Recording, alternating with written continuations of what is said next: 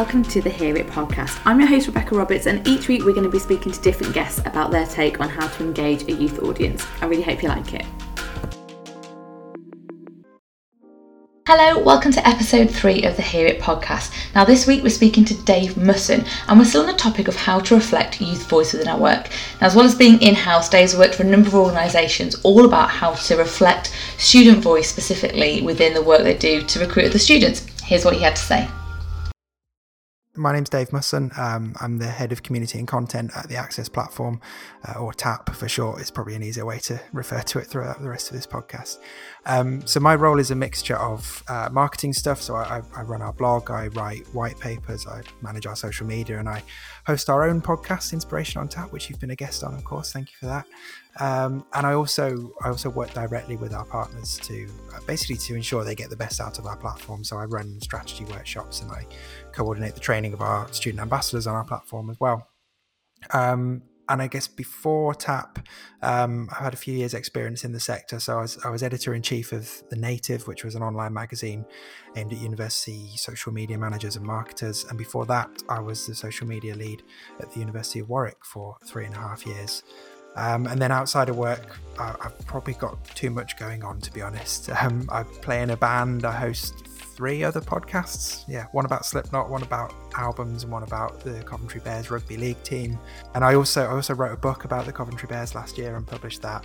Um, and I've since since lockdown started, I've, I've started hosting a Stephen King quiz live on Instagram every Sunday. And I've now just launched a Stephen King YouTube channel. And I've got a baby boy to look after as well. So yeah, busy.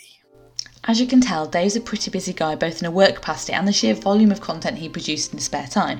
But to kick things off, I was really keen to get to understand why TAP really value youth voice and why they encourage universities to use it in their peer-to-peer marketing. Um, I mean, without wanting to go all like marketing podcast buzzword bingo on it, it's it's all about authenticity, really, isn't it? Um, you know, I think prospective students, when they're making that decision-making process, they can they can really easily access like official practical information from a range of sources. So like course details, entry requirements, accommodation prices, and all of that sort of stuff. They're all online, they're all in prospectuses, all of those kind of things. But you know, getting that insight on student life, working out whether you're a good fit for that institution, and, and really making a, a really confident and empowered decision about your future, that's really tough to do on those official channels. And actually, the best way to do that is to be able to speak to current students who are currently doing it. And I think that's why universities have always put so much stock in student ambassadors in their recruitment processes anyway, because you know those peer-to-peer conversations can have a really vital role in the decision-making journey. And I think also, you know, most student ambassadors now are only a year or two ahead of prospective students in their journey. So, you know, they, they can really relate to the kind of questions that prospective students have and the kind of anxieties they might have. And because of that, those student ambassadors are, are seen by these young people who have got these big decisions to make. They see these student ambassadors as being really relatable, really engaging, and really trustworthy as well. And I think no matter how good you are at marketing and how good your your marketing output is, you just you can't match that authenticity um, that simply talking to one of your peers brings. And that's not to say traditional marketing should be killed off. I think far from it. I think it's still really useful. But you know, I think actively involving your students and making it really easy for pros- for prospective students to connect with them is it's that extra sprinkling of fairy dust on top that's really going to elevate your recruitment efforts. And certainly from from TAP's point of view, I think doing all of that stuff via an online platform makes it even easier and even more powerful. I think particularly in light of recent events where like the whole world has moved online as well, it's it's really shown the power of it. And I mean, it sounds like, you know, the most obvious thing to do to use that student voice for the sort of genuine conversations with the students, but it's not always um, straightforward or easy. And I think you see universities kind of sometimes getting it wrong with perhaps trying to be very specific around the messaging they want that student to say. So how how do you get students to be authentic, and there's the buzzword again, and get that real student voice through, and balancing kind of what you want the, them to say from a university perspective, like facilitating that to, to say something genuine? How do you get the balance right? It's a tricky one, isn't it? Because I think if, if you don't do anything, then, um, you know, if you don't work with students at all, you end up just sounding corporate, um, or you can go too far the other way and you just become that fellow kids meme, but in real life. And I think, to me, I think a big part of it is just trusting your your students that you work with, your, your student ambassadors, and actually treating them like colleagues and giving them a platform and giving them a clear brief and then just letting them get on with it. You know, um, very, very rarely have I ever encountered examples where a university has worked with student content creators or student ambassadors and has, has, has given them a clear brief and given them that trust to just trust their own creativity and judgment. And, you know, very rarely does it, does it go wrong. And actually the kind of students who put themselves forward for that sort of work, they really get it. They really understand it, and they really understand the importance of it for their own careers and their own C V. So that they're going to want to do a good job for you anyway. And I think if, if you, you know, if you trust students enough to speak to prospective students in real life at a, at a, at an open day, then, you know, you should definitely be doing that online. And there's also no reason not to work with them to create amazing content for you that is, is actually going to grab the attention of those prospects. You know, we, we talk in another buzzword for you. We talk about thumb stopping content in marketing, you know, that actually grabs people's attention, and you're much more likely to get that, that attention if that content has been created by those students, by, by those student ambassadors, by those young people who are very similar in life experience and journey, and just who often will, will just look and sound like the kind of people you're trying to reach. I think that there are some good, some really great examples out there of universities doing this already. I mean, I know you, you're, you're chatting to Tony from Limerick, and I think that their student created promo videos have very quickly just been given legendary status in the sector, and rightly so, because they're, they're incredible. And a lot of that just came down from Tony just trusting those students to do a good job and and, and helping out where needed, but not being not being overly prescriptive on it, um obviously having final veto on things, but but you know, just trusting that creativity. And I think elsewhere, you know, Glasgow are always doing good stuff with their students. And then just thinking more specifically about about TAP's partners, because obviously I w- work with those on a more a more frequent level, and a big part of that platform is a content feature, so you can commission and collect user generated content from their student ambassadors and then publish it on their website, social media, and other places. And, you know, just off the top of my head, I can think of Sunderland University, Canberra University, Africa University, and and actually the Oxford colleges we work with, that they all really spring to mind right away as as having really passionate and really enthusiastic student ambassadors who are creating f- fantastic content. And they're doing that because, again, that they, they they feel empowered to trust their creativity and to to just remember what it was like for them when they were at that stage of the journey, and the university are there to support them to do that rather than like explicitly tell them what to say. But I think if you don't show that trust in your students that you want to work with, and if you don't show a willingness to treat them as colleagues, then you're not going to get the rewards of the good stuff at the end, that is the, the great content that people like me will go on a podcast and, and talk about. And I think, so I think it's really crucial to actually work with your students rather than just hire them in for a project. You know, it's almost like, coming back to authenticity, I think your intentions have to be as authentic as the content you want to get out of them, if that makes sense.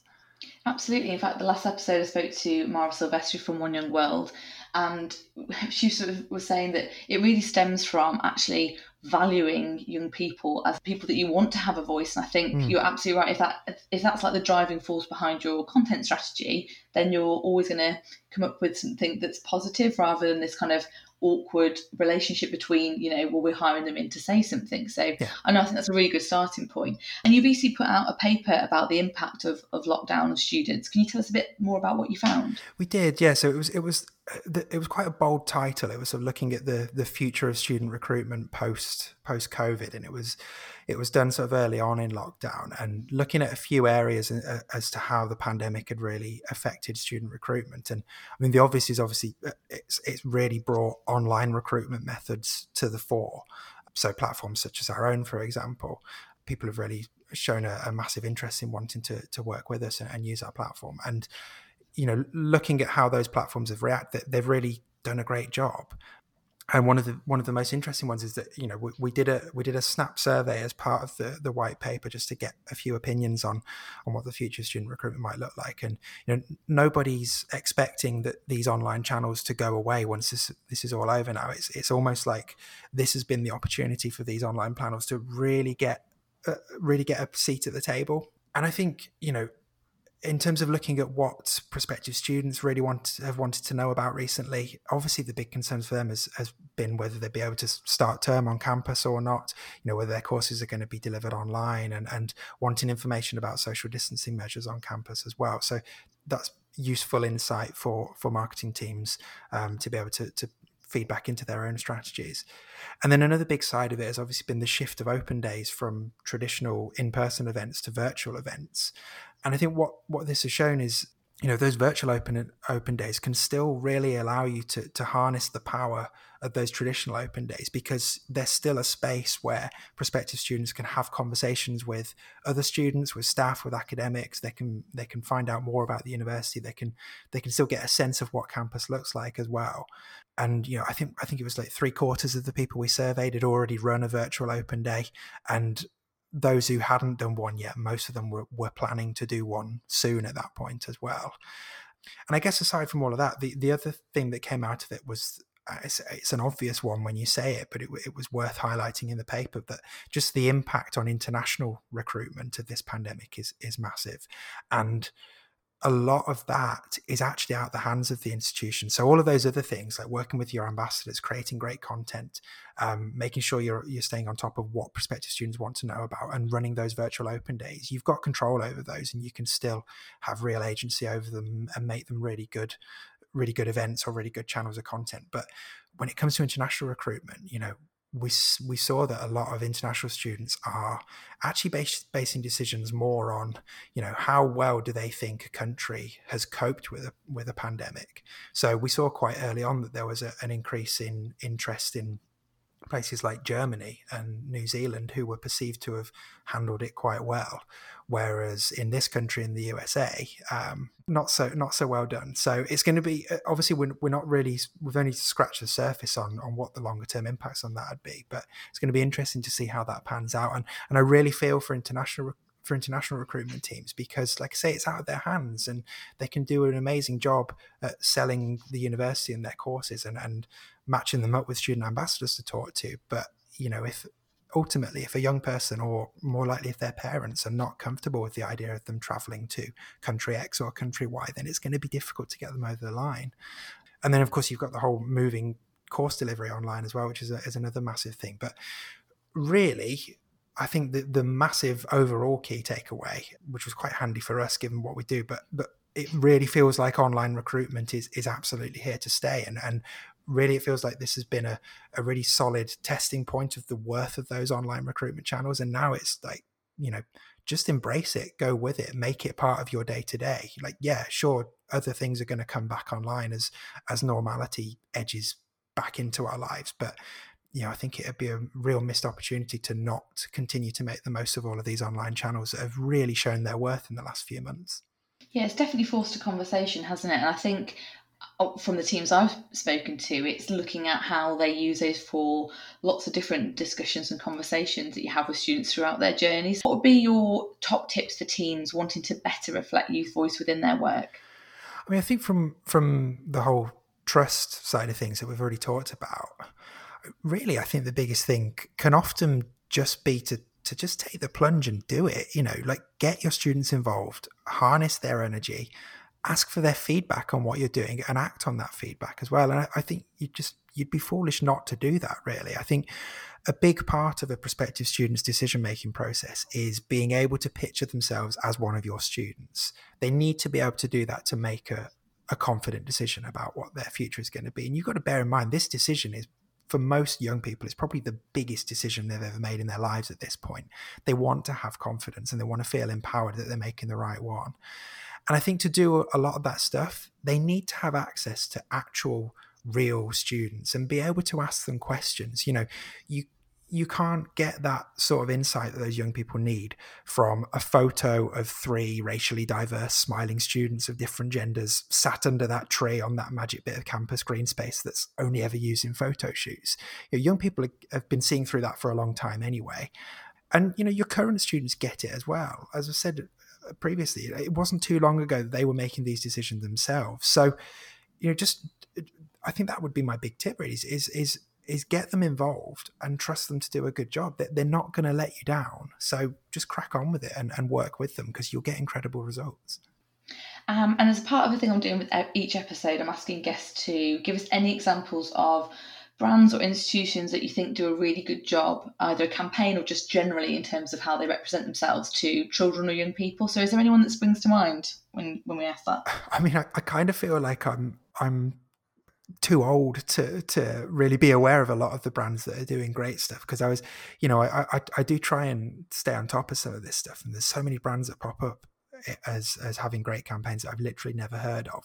So I'm going to sort of default to my millennial fallback position and and and just say that, you know, Nike always feel like they they strike the right tone, and I feel like they they have their campaigns, like they're cool but they have a message as well. Like the way Nike has has approached the way they work with Colin Kaepernick and, and, and other of their, their black influencer athletes over the last few years has been really inspirational to see.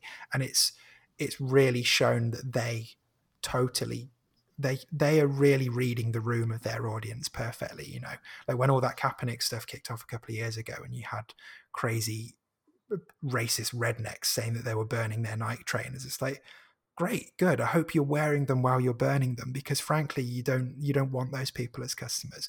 Um, so yeah, it's like I know there are much more hip brands and, and much more niche brands out there doing cool stuff, but they they just don't come across my radar because I'm I'm mid thirties and I'm too old. But I feel your pain. I also feel like as soon as I start using the word hip, I'm like, oh man, I've lost it. um, okay. And so I interviewed Tony the other day and we were talking about you coming on the podcast, and he was like, I actually really want Dave to do like a Calm app because his voice is so good on podcasts. So I think there's like a business venture there, and Tony would be, Tony and I would definitely go for it. So, um, So yeah, it's just some some feedback that I thought I'd share with you. Cool. Is that just like me reading my shopping list or something? Yeah, basically just like a help us to sleep. So any podcast books that you would really recommend, apart from obviously Slipknot ones and stuff about Coventry Bears, what would you recommend as we listen to?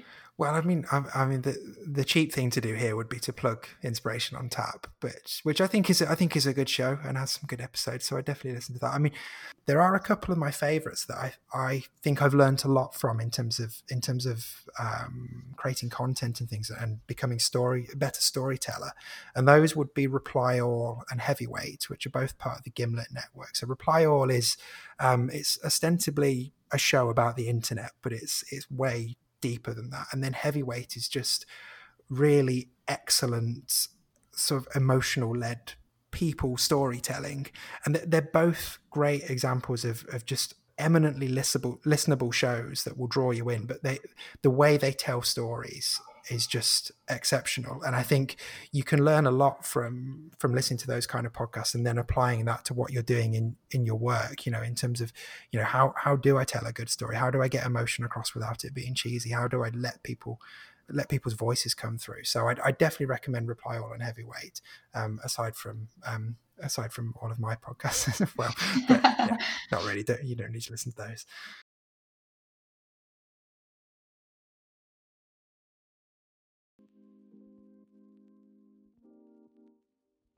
So that's it for episode three. I'm sure you'll agree Dave was a great guest, and we'll all be rushing out to listen to every single one of his podcasts. Next up, we've got Azim Ahmed from Staffordshire University, and we move on to another theme, which is all about how to create a community online for young people. I hope you found this episode useful. Drop me any feedback at rebecca at threadandfable dot com or find me on Twitter, Rebecca seven Roberts. And thanks ever so much for listening. Bye.